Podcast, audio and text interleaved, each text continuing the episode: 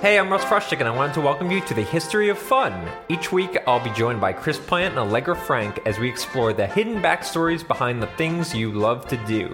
For example, did you know that the creator of Monopoly totally ripped off the idea from someone else? Charles played the landlord's game and loved it so much that he asked this couple for a copy of the rules. He's like, "Hey, how do I play? I want to, you know, show my friends stuff like that." And later that year, he stole the rules and the game and the board and made a game called Monopoly. I'm just imagining him literally stealing all those things from his friend's house. and what's the deal with dodgeball in Sweden?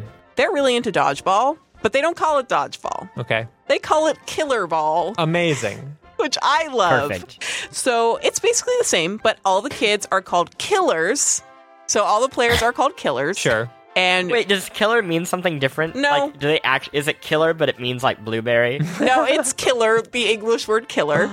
And then there's the original design for the Chuck E. Cheese robots. Most animatronics, you're picturing like the stage show, right? Sure. That's not how it worked. They were hung kind of in relief, essentially, as if imagine like a classic frame, Like hung on the wall like it's like a like a head of a moose. but not dead, reaching out from another dimension that is within your wall. And what would is happen? how So I the would- curtain would like when they finished their scene, the curtain would close and they'd disappear behind the No, wall. there there could be no curtain because they're reaching out of frames on the wall. They're just they're always huge there. Monstrosities. Sound interesting? Be sure to subscribe because learning is fundamental.